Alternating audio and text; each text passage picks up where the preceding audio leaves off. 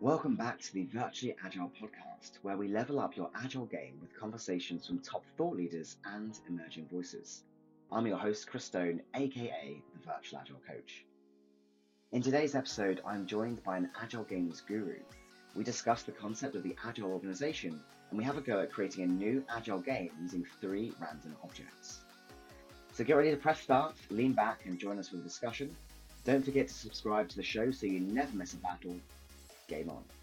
You are back once more on the Virtually Agile podcast. I'm your host, Chris Stone, the Virtual Agile Coach, and today we're going to be talking about one of my favorite topics. And surprisingly, folks, it isn't retrospectives. It's time for some Agile games. And who better to chat Agile games with than the co founder of Play14 himself? It's great to be welcoming Pierre Neis to the show. How are things, Pierre? I'm doing well, thank you. And how are you doing? Not too bad, not too bad. I'm disappointed you aren't wearing the hat that you put on at the beginning of the show, but that's okay won't hold you to that. Okay. This is to look stupid like you are. No, you look but uh, great. you look great. I'm wearing my Paddington, Paddington because it has been made by my sister. Love that. So okay. For anyone watching on YouTube, we are wearing silly hats, and this wasn't my idea. I was just wearing a baseball cap at the beginning of the show, and Pierre went up and grabbed a random one, and I loved that energy. So we're now both wearing hats. Now, Pierre, uh, for anyone who isn't familiar with you, What's your story? What are you about? Uh, we don't have enough time. uh, to make very short, uh, I'm officially an enterprise agile coach. It means I make agile transformation or maybe reviewing agile transformations, fixing what it doesn't work. And it's not only about IT, it's the whole companies. I design agile for everyone. This is for the short story. Before agile, I was on the lean, I was case, and I was portfolio manager. I did a lot of things. and indeed, I'm a researcher on agile organization and on s- systems dynamics. Quite the, Here's the link. Quite the range of things there. And you, you touched on the agile organization there. Tell us more. What's that about? Yeah, um, it's it's it's a long run. Starting first when I was a lean before the agile way, there was a couple of research documents from McKinsey about how a system organization looks like, and and then uh, uh, the lean has been corrupted by the Six Sigma part, and then we, we when, when you went to, to companies and say, "Oh, I'm a lean coach," you say, no, no, no, no go, go away. Just about cost cutting and people firing. This is not what we are looking for. So you also say, "I, I'm also doing agile," and and here was it was the, this kind of resonance about the, the people part and uh, really believe it. So I'm not only I'm a questioner, but I write doing uh, walking the talk. So in a way, is an organization. First step is there's a difference between structure and organization. In the company, which I'm an employee, also I'm a senior manager, going to be an associate director. That's in the structure. So my goal is to become senior vice president, whatever, or maybe the, I'm way too old to getting retired before. That's work. That's in structure. It's about my my work, my evolution, my career uh, from let's say evolution, tradition, business or evolution. But that brings any value uh, for the company at all. So we have what brings the value for the company are, are the projects, the customer related projects you're delivering. And this, so we have one part, you have the structure, my role in the system. The second part is my role in a project to create which is creating value. And that project, what we call like an agile team, whatever, is where you're working for a customer or to create something for the customer that you can monetize and then you can make maybe charging for the customer to get paid. So there's a big difference between one side the structure, second part the organization. The organization is measured about what we call a sociogram, and organization is measured about what we call an organogram. That's it. So so now I was thinking, how does it possible? How does it work? So what's all the sense making easy stuff? Sense making easy stuff means uh, very, very little rules, simple rules, easily understandable by everyone on the whole planet. I can't tell for Martians, but I can tell it has to be understood by the whole planet. So I just, since the last 50 years, I test it if it's true or not. So it more, more so is about what are the commonalities we can build on top to create some, some kind of dynamic. We can call it agile. Some people call it an agile behavior, some people are calling the mindset. I don't believe in the mindset because you're British, I'm a bastard French German living in Switzerland, so my mindset is completely different. And also a mid-aged white male, so close to the devil. So even though I have this very weird mindset too, so it doesn't link to us. So, uh, but what is important for us is how we are interacting together. We're speaking for brain to brain, so I don't care if you have a hat or not. I know you, Chris, how you are as a human being. A funny one, but a smart one, a clever one. And it is just the most important. That dynamic is what I call agile. So I want to build companies, helping companies to build organization that having this kind of dynamic. When after a while you can't see the ages, maybe I'm shocked after one year, say, oh, that Pierre, I believe that you're the same age as my dad. They say, oh, fuck, that's my, that's me getting really old. And, and you don't even see the genders, you don't even see this. It's just, it is like it is, is we are working together and we're having good times together to do things that matters for us. That's a summary. All right, so lots, lots to unpack there. It's uh, an interesting one how you've got the the structure, as you said, you alluded to the structure, the hierarchy that we commonly are aware of. You go from junior to senior to director, and most companies have to have that level of structure from a, a human resources standpoint, from a motivational standpoint. I need to know that I'm heading in a certain direction. If I'm going to work really hard, I need to know I've got prospects I can I can grow. Uh, but equally, the the agile world doesn't tend to work in that dynamic. We we focus on autonomy and and, and not uh, being line managers of, of, you know, scrum masters aren't line managers to a team and so on and so forth. And agile coaches aren't line managers to scrum masters, not, uh, not by the book anyway. I know it happens in practice. There's an interesting dynamic there, isn't it? Yeah, yeah, but uh, we should not lie to each ourselves. It's not the simple one. So I, I knew some startups in Belgium, only the Netherlands, and say, oh, don't care about the names. Fine, good. Or you have this case from Semco in Brazil. They say, oh, we remove all the titles, it's working well. Yeah, but who did? Usually it's the boss, right? Who did? And they say, what about the employees? I say, I would love to be your senior manager or I'd love to be this. I made this mistake over 10 years ago when I gave a conference in Morocco. And I say, hey guys, oh, now we're on Scrum, and blah, blah, blah, blah. And they say, how does it work? Say, oh, we don't need any longer managers in Scrum, now we're on Agile. And I lost everyone. then I asked, "Oh, I'm sorry, what happened?" Said, you know, uh, we worked hard for family to be, have a title to be something that makes the, the pride of a family, right? Mm. Because we're from a village, and maybe I'm the only one from a family who has a very good job. And, and if I say I'm a doctor or I'm a manager, that's my, everyone is proud, right? Yeah, it's a, it's a prestige thing. It's it's uh, something you you go for, like that you want to feel proud of, and that your family and, and the people around you are proud of. They talk, "Oh, my son, the doctor." There's a there's a huge power to it. It is. It is absolutely, and that's also something you have not to neglect. You can say, "Oh, we know we are more agile." Blah, blah, blah. This is like the joke from Trevor Noah about colonization of India. Uh, we discover land. Oh, let's call it welcome to Great Britain. And say, who are you? I'm an Indian. Oh, we discover Indians. he explained that uh, this is colonization style. And we, we all having it. It's not condemning. It's something we had and we have to honor. Maybe not my generation, maybe the next one. So, but these ideals is, is a goal. Doesn't mean we can reach it on one shot. Mm. But you have to accept the language. Uh, uh, if my, my if my family is asking me what I'm doing, I, I'd never seen an agile coach. I have no clue about it. See? And my grandmother said, what are you doing? I say, I'm helping organization to do better, to be more performing, and, and global alignment, because how to set up the things. I said, Pierre, I have no clue what you're talking about. I said, are you happy? Are you making money? That's fine. Thank you. That's enough for me.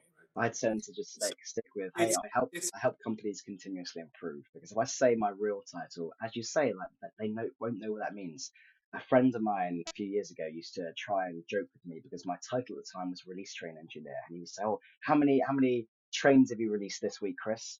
And it's just it's a, it's a title that makes no sense to anyone outside of the the IT or the, the software or the the agile world. And therefore, just just keep it simple. I help companies improve. And the important thing is, am I enjoying that? And is it is it helping me live a life that I'm looking to live? Take a look at another title, Change Manager. Change manager. So change manager.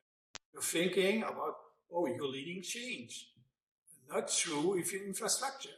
Mm. A change manager is a release train manager. and we are using words. And when I started to be an agile coach, and people were customers, oh, you're an agile coach, and, and what's your job? And say, oh, I'm a, I'm a consultant, I'm a project manager. It was an easy way to, to tell things because you don't need to come with the huge debates. Um, I'm helping companies usually they're doing safe or something else. They say, oh, you're an expert in safe. I say to them, I say, yes, of course. What do you want to try to solve? When I work in an agile community, I say, safe is bullshit. and I believe safe is bullshit. But when a customer is asking me uh, advice about safe, I say, what do we try to solve? So, oh, American company, we want to have alignment all, uh, all around the world. We have to, they have to adopt the safe. Say, Can you help us? I say, I can't do this because it won't work. we tried it, never worked. We tried it a couple of times, it never worked, and you will lose a lot of money. And so instead, start to think about how the people are working and make the best of it and align people. And then, or another say, we want to have. It's okay, what's your problem?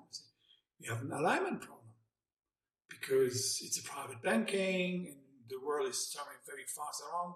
They're feeling unsafe, way, way too, um, in a, not robust, is more in stone, too stiff, not able to uh, respond to the changing evolution of the markets. This is what we want to have. Or another company want to be agile for what reasons? Because you want to sell the company. Say, okay, let's make a, a lovely, happy bride. Hmm. There are, I believe, only three certainties in life, Pierre death, taxes, and people complaining about safe. Uh, I, I wouldn't say I'm a, a safe advocate nor someone who complains about it heavily. I believe it's an option at companies' disposal. It's a very well marketed option that lots of companies have adopted. It could be seen as a bit of a minimum viable transfer from maybe the the traditional ways of working of past that seems a little bit less resistant esque and too not hu- not too huge of a change. But I do believe it has has its promises in certain ways. You know, you know what? Uh, uh, what I'm seeing safe is like uh, when my youngest daughter was four years ago, making this crappy picture. Oh, Daddy, have you seen these pictures? Oh, yes, it's lovely. It's amazing. I'll put it on It my is- fridge. It's crap. So a safe is crap.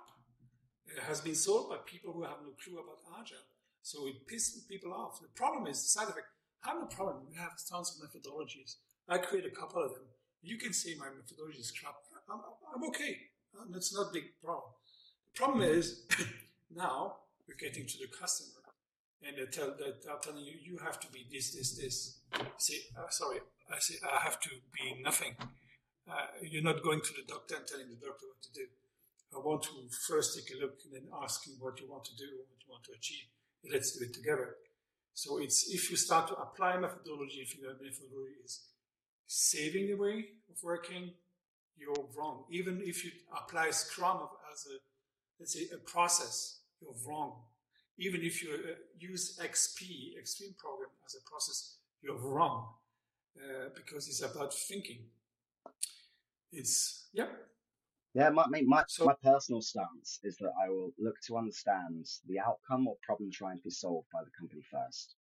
Then I will look to understand how their current ways of working, be they waterfall, agile, safe, lean, XP, or otherwise, how are those current ways of working supporting you achieving those outcomes? And then thirdly, what evidence do you have and how are you in continuously improving those ways of working?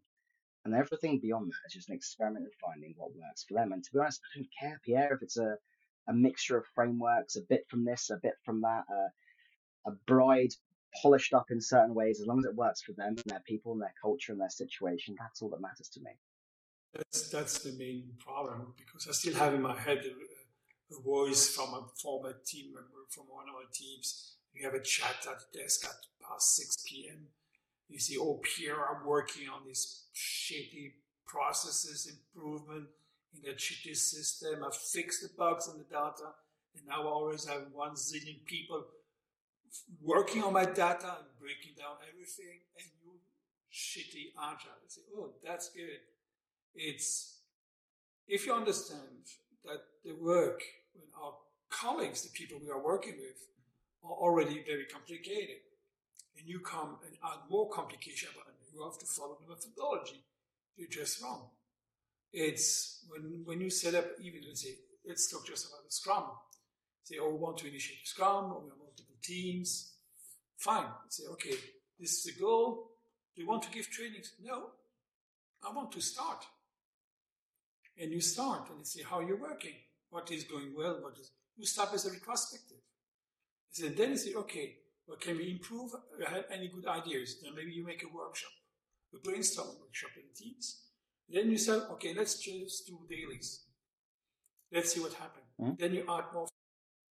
At the end of the year, I gave a training. I call it a checkbox training, checking the boxes. Say, oh, this is what we do. This is what we do. You know, now you're certified Scrum because it made sense for them. It's not about applying methodology and understand the practices that came out. You, we know the old range we can roll out. I can come, make your training during 20 days, then the following 90 days to set up all the teams, supporting, delivering, checkbox down, complete, and move away. You spend a lot of money, uh, and then you have this kind of cake is melting down over time. Then you come, come you come back six months later, it's like nothing happened, right? And this is that's why we have coaches and not trainers because we're educators. Mm-hmm. We're all in hands. We are uh, be there, and we're using the game, or I love to say gamification. It's the game. We always say that before a long time ago. We are playing the game of Agile. We are playing the game of Scrum, meaning not taking that so seriously and having fun. Is there's so much to be said about not taking things seriously. My personal mission is to help people continuously improve every day and have fun in the process. And this is why I love games. It's why I love the idea that Agile is a game, that whatever approach you're trying is a game, that work is a game. Let's make it playful, let's make it fun. And it's a beautiful segue into Play 14, Pierre. So tell us about Play 14. You are the co-founder of it. What is it and what inspired you to create it? Uh, what inspired? Uh, my best inspiration, I was pissed off. so it began with anger. that, that's the beginning. Uh, Ten years ago, I was pissed off. And I had a colleague of mine, Jan, we say, oh, I want to go to that conference. I say, okay, if it works well, I'm, I'm, I'm happy for you. Let's register to this conference. And you, they open a conference, and after a second, it was booked. You see, what? Was pissed. Then you booked, and then you have to send a video of yourself. Say, what is it? Then Jan called me said, Pierre, I guess you're right. Pierre, I guess it's the time to make your conference. I said, no, no, I want to make a conference with you guys and with you. And this time, because we're really big, big, okay, this is something that's working. Well, not working for me, at least for me. Let's try out a new idea. Uh, it's composed about conferences that are already existing.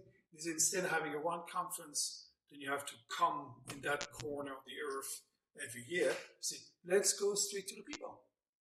Let's make small conferences, uh, non-profit, and that you're meeting people with a lot of ideas, and not only for agile people, because I want to have new blood, mm-hmm. People differently.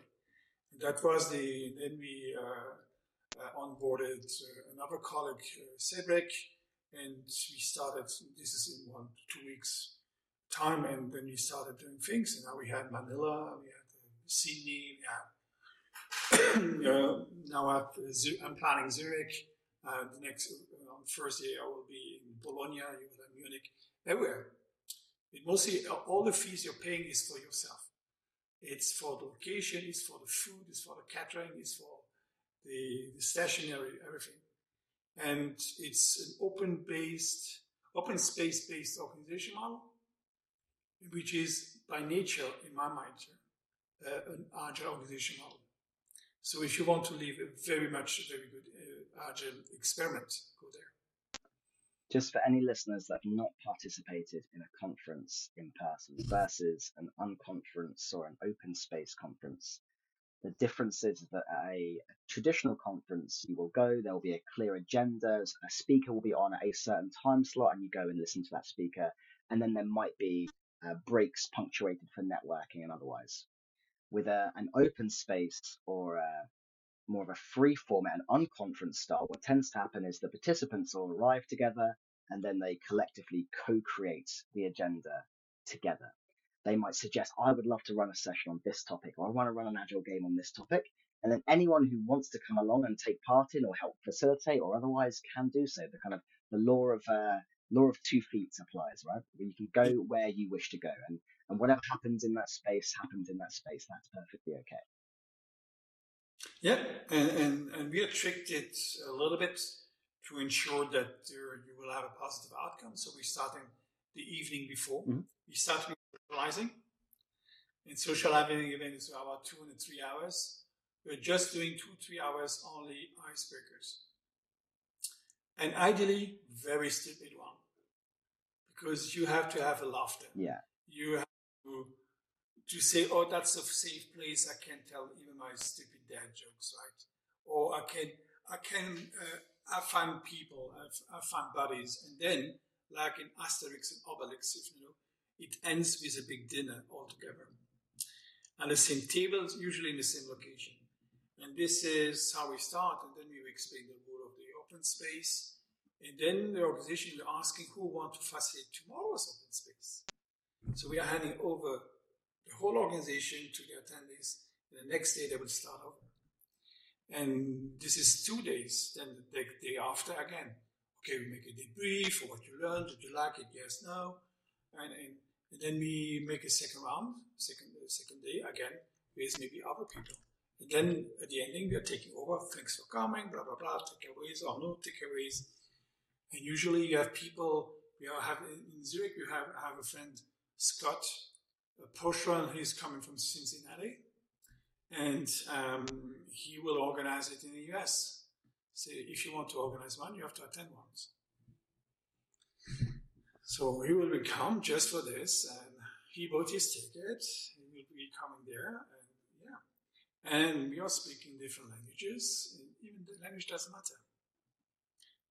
So back to your statement then that this style of doing uh, a, a conference, whatever you want to call it, this style, this open space format feels more agile to you. I agree with that because if you think back to how agile works in organizations. We aspire for autonomy. We say we create the time box. We, we ensure the time box is clear. We ensure there's a clear goal. And then we try to hand over the autonomy to the team to decide what it is they're working on and how they're going to deliver to that. And the same with this and, and this conference style, this play 14, you're saying, right, the time box is here. We're handing it to you. You decide, you co-create how, what, what you're going to focus on. And, uh, yeah, let's just enjoy it. And we pushed the button far, more far um, because at the beginning we had a centralized organization. It's a NG, non-profit organization registered in Luxembourg because it was the place we used to live there, and um, and we we managed the things for most of the conferences. So insurance, uh, costs, uh, T-shirts, you know, blah blah, and some sponsoring. And after a while, the only only one that proved Cedric was the only one living like still living in Luxembourg He said, hey guys, I have way too much work. I say, what can we do? I say, okay, let's let's gather near, near you and let's go to the restaurant. And they talk. I say, what should we do? Uh, controlling or nothing. I say, do less, do less, do less. Let them decide. Let the country decide. and we say we just keeping the minimum set. So keep the brand, the t-shirts, share, get a mentor. Uh, if you want to start, get a mentor. You have a Slack channel fundamental and and don't be don't be an asshole. And just be a decent humankind and that's it. That's super super simple rules and we're keeping these rules. And from the co-founders who are all the ceos we just ceo of nothing.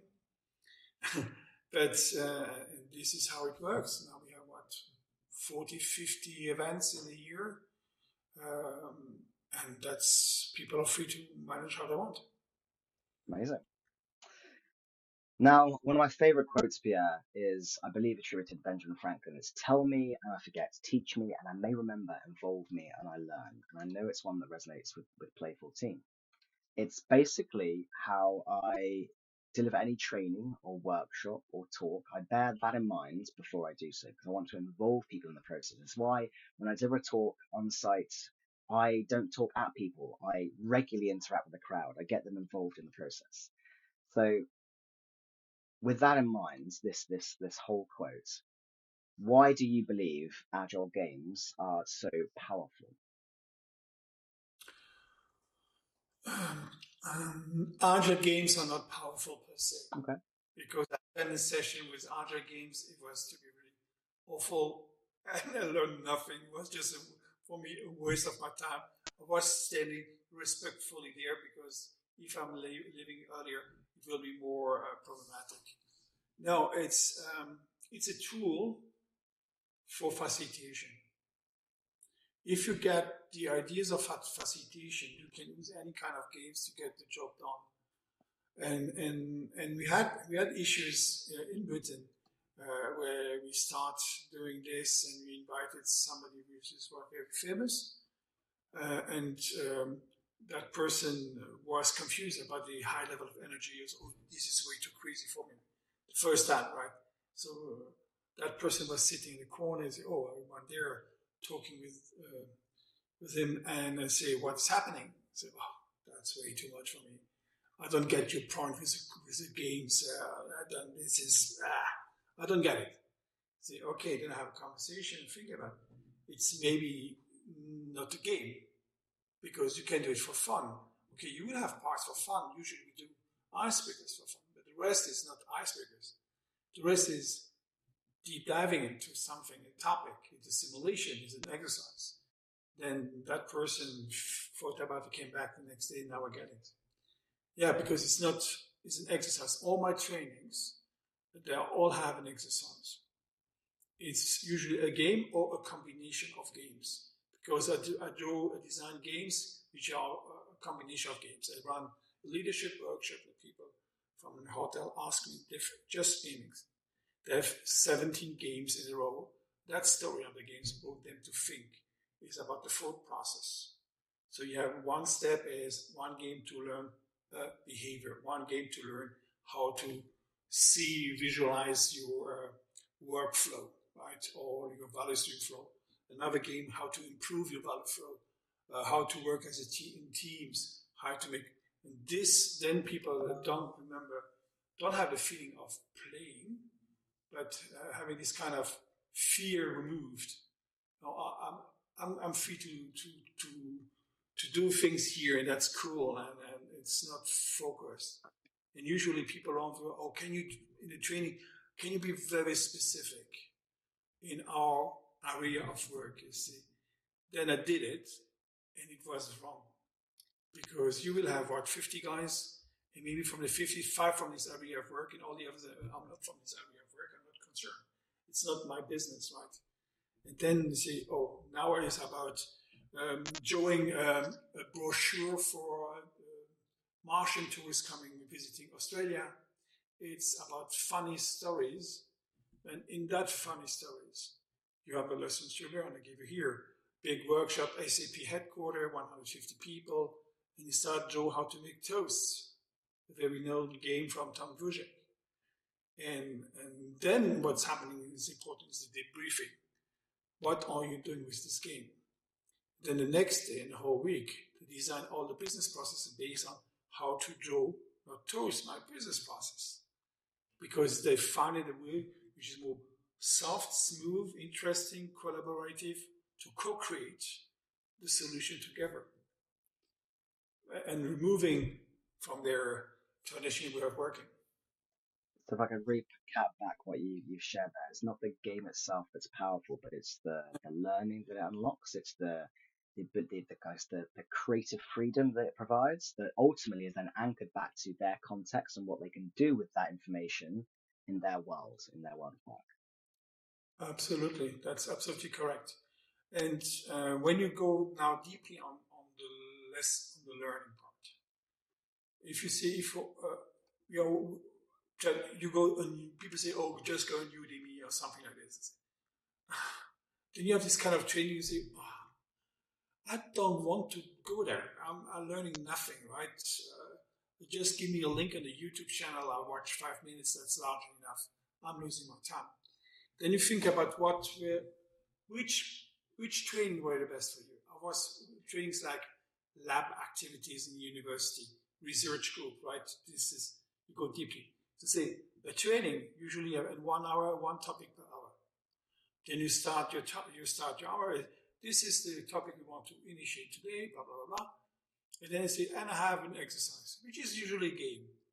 And that's because when agile, that game is made for failures. And you start laughing for failures. So make an iteration. Then you say, oh, what should you do? And then you ask questions like, or you do you want to continue this way because you have no results? Ah, what's happening? Ah, okay, how do we want to solve it? I don't know. Okay, see you in 50 minutes. Up to you. And they have to organize organize themselves. At the end, everyone wins. And then what's then comes the important part, the debriefing.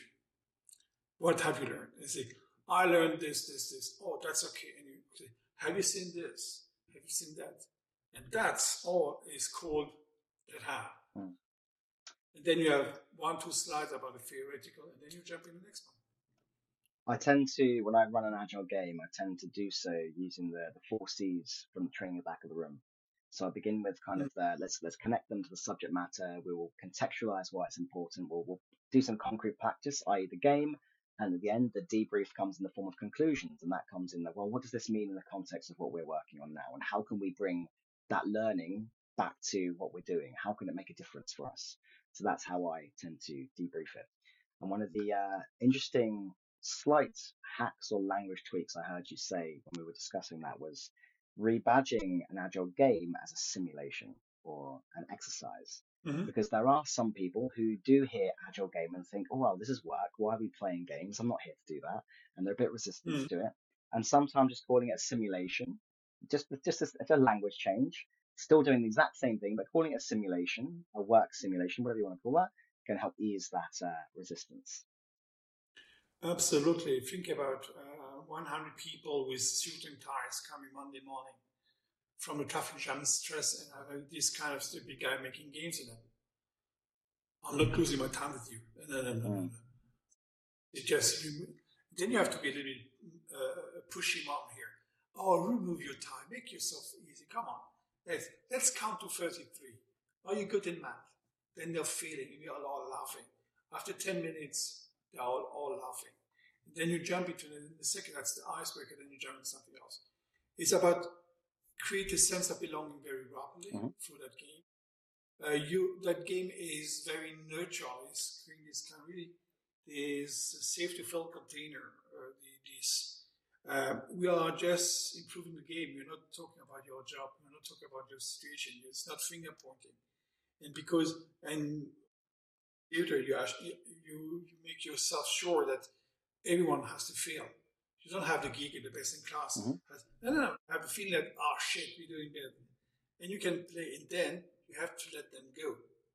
Because you have some great facilitators that just talking all the time. And the thing is, you make an icebreaker, you make your show, you open the doors, and you let them in, And you come back later. Excellent. Now, some of you folks may be unaware that I used to host a meetup called the Agile Arcade, the Agile Arcade, which was inspired by Play 14. It was something that obviously, Pierre, you know a lot about.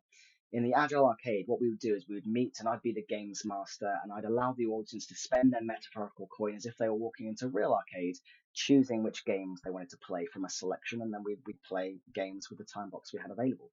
So I'm a big fan of Agile games. I, I probably should launch one of those meetups again sometime with uh, the Virtually Agile meetup. And perhaps I should invite you along as a, a co-host perhaps sometime. Yeah, feel free. What I'm keen to understand though from you is what is your favorite Agile game and why? Um, the one I created, one of the, of the games I created because it's called the Agile Animal Farm. The Agile Animal Farm. I think I've heard of that. Tell me more. Yeah, it's about behaviors. So we have the animal farms like George Orwell's novel. and you have the pigs, which are the doers. Then you have the rat, the you have rats, foxes, bulls, chicken, just giving eggs, and even sometimes rotten eggs or broken eggs. So you have different behaviors, and you will understand that agile, what we call agile, is uh, being proactive, being pigs, right? And that's the favorite one. And, uh, and that was also the initial idea of making the AO model because I wanted to, people asking me to give a keynote in Montreal. Say, oh, want, do you have a title for keynote? Yeah, how to make a pig pen. No, you can't say that. okay, I will do it more seriously. So I then I create this. And in fact, it's all about how I can keep this behavior, this peak proactive behavior of funny, you want to do it, not because you're forced, because you want, right? And uh, in, in that, in the whole company, worldwide. That's the challenge. Or like Jane McGonigal saying, I don't understand why people can't be focused more than 42 minutes at work and over three hours when they play World of Warcraft. Let's use that dynamic.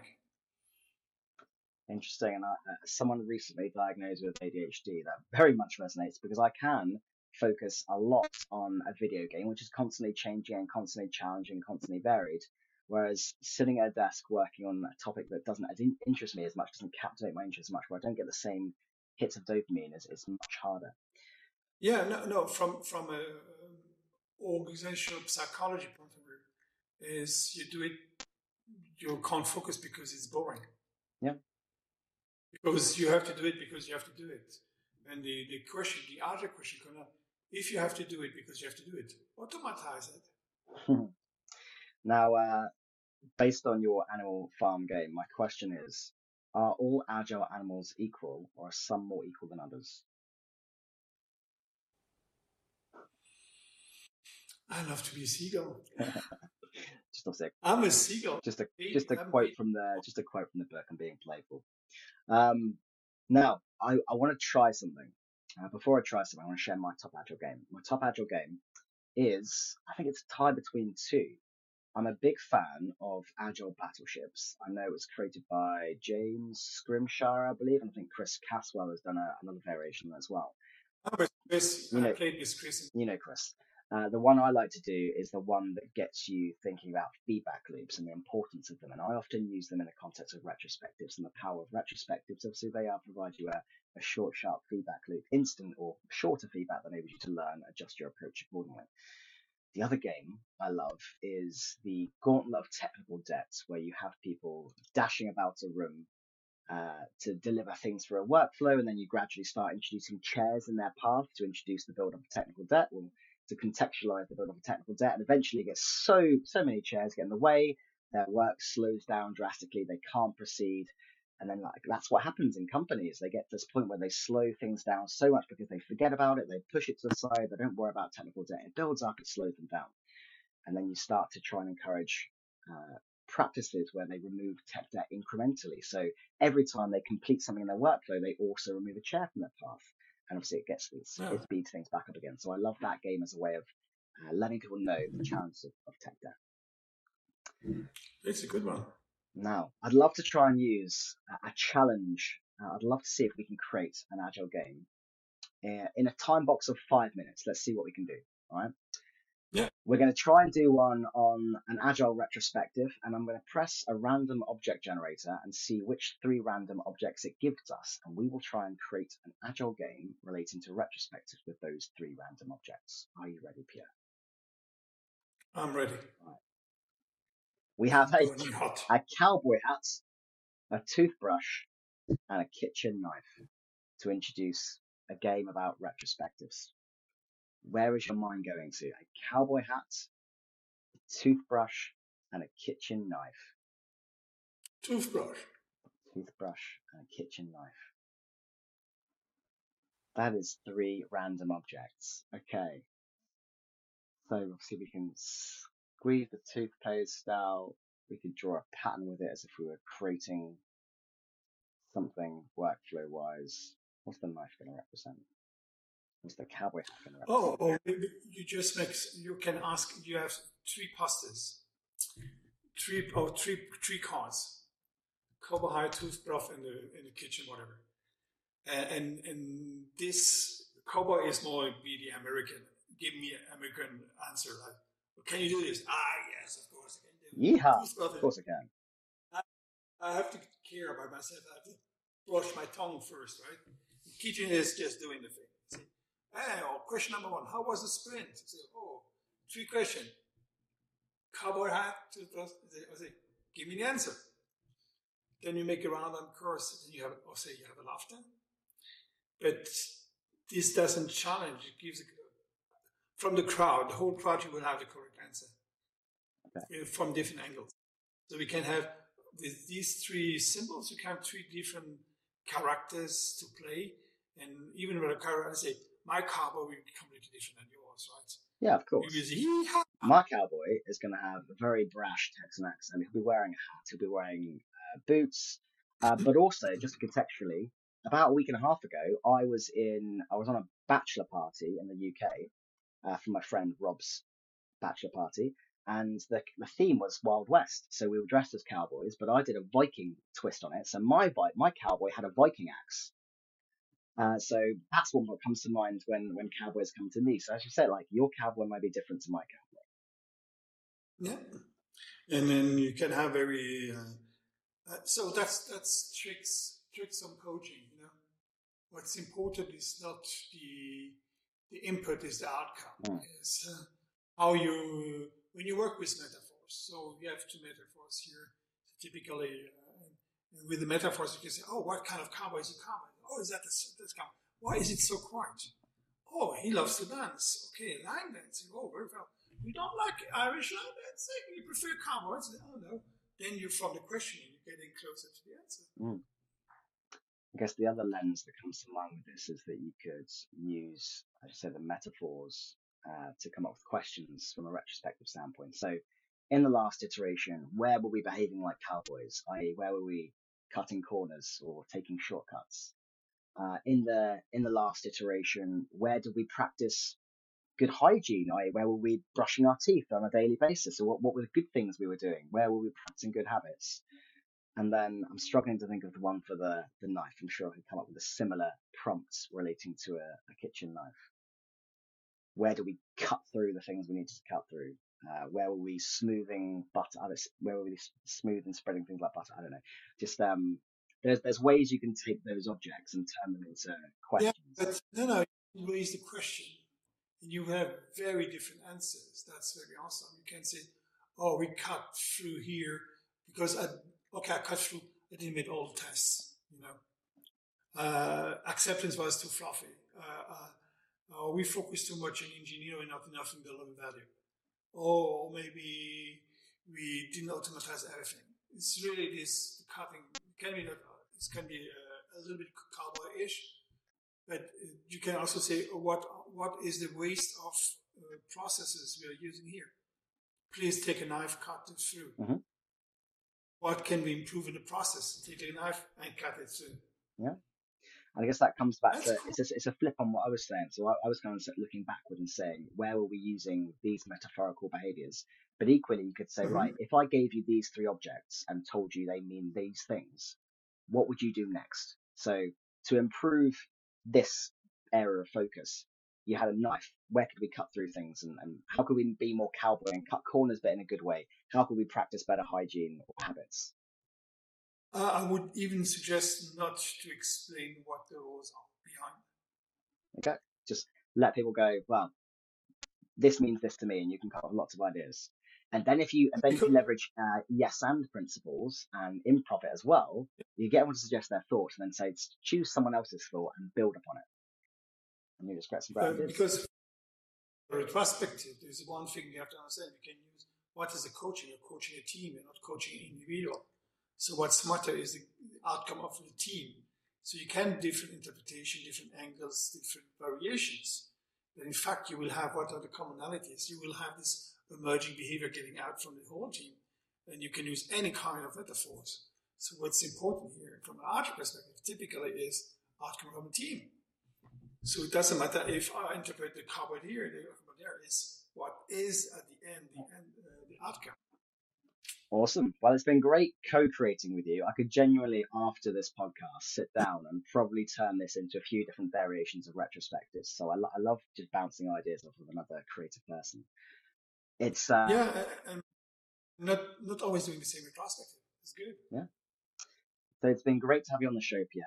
Uh, before we close up, is there anything else you'd like to leave our listeners with, and where should they find more information about you and your work?